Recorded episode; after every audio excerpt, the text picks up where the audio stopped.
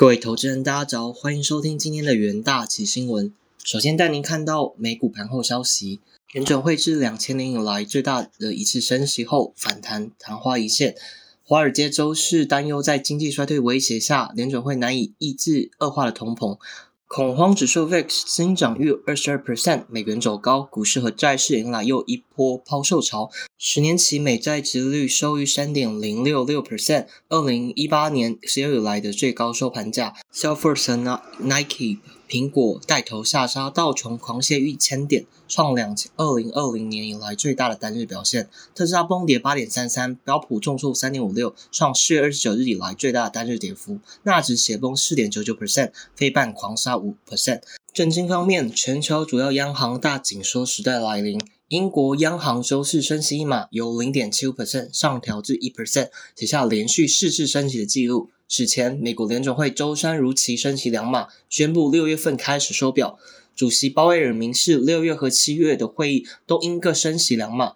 联准会前主席克拉里达表示，联准会至少要将利率调升至三点五 percent，才能控制通膨的风险。俄乌战情越趋紧张，俄军对马利坡亚速钢铁厂的攻击越演越烈。欧盟对俄国寄出第六轮制裁，包括六个月内逐步淘汰俄国石油进口。美国宣布向乌克兰提供三点八七亿美元的人道主义援助。联合国称，自乌俄战争开始以来，乌克兰有三千两百八十个平民丧生，警告死亡人数可能会更高。新冠肺炎全球疫情蔓延。美国约翰霍普金斯大学数据指出，全球确诊数已飙破五点一五亿例，死亡突破六百二十四万例。接着带您看到能源盘后消息，原油期货价格周四小幅收高，新欧盟往俄罗斯原油进口禁令更迈进一步。同时，天然气价格跳涨，收在十三年以来的最高点。分析师表示，在欧盟周三公布六个月内逐步禁止俄国原油进口的计划后，原油上涨动力增加，但因美股抛售潮激起美元上涨，限缩上涨空间。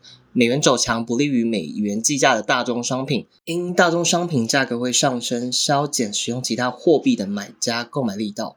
ING 大宗商品策略主管 Warren 报告指出。俄国原油禁令的时间表提供贸易流有序的变化，但存有风险。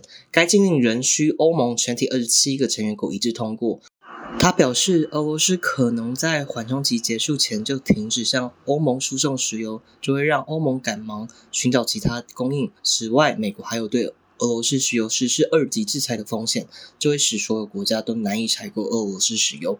目前供需情况紧绷，意味着市场将无法应对全部切断俄国石油供应的冲击。如果此情况发生，价格恐会大幅上涨。目前来说，我们认为二级制裁不可能会发生，所以这样子会让印度和中国这些国家增加俄国石油的采购量，为欧盟解开其他供应来源。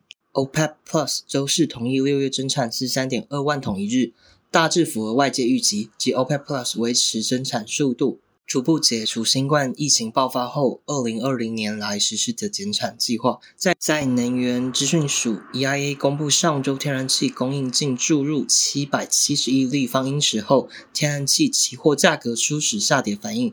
根据 S&P Global Commodity Insight 调查，分析师先前平均预期上周净注入六百一十亿立方英尺。然而，EIA 表示，这样的库存量仍较每年只是五年均值下降三千零六十亿立方英尺。接着带您看到贵金属盘后的消息。美国周四回吐前一日联准会决议后涨幅并暴跌，黄金期货收高，但因美元美债值率均上扬，涨幅均受到抑制。黄金第一季大涨六点六 percent，在一片暗淡的金融市场成为少见的亮点。富国银行认为，黄金第二季也将镇守在不错的支持价位，年底目标价介于每盎司两千美元到两千一百美元。如果股市报酬平淡，实质值利率仍低，投资人的焦点和资金将回到黄金身上。经济数据低迷也为黄金提供助力。美国周四公布，上周初领失业救济金人数增加一点九万人，达到二十万人。第一季生产力折合年率下滑七点五 percent，写下一九四七年以来最大降幅。单位劳动力成本增加十一点六 percent。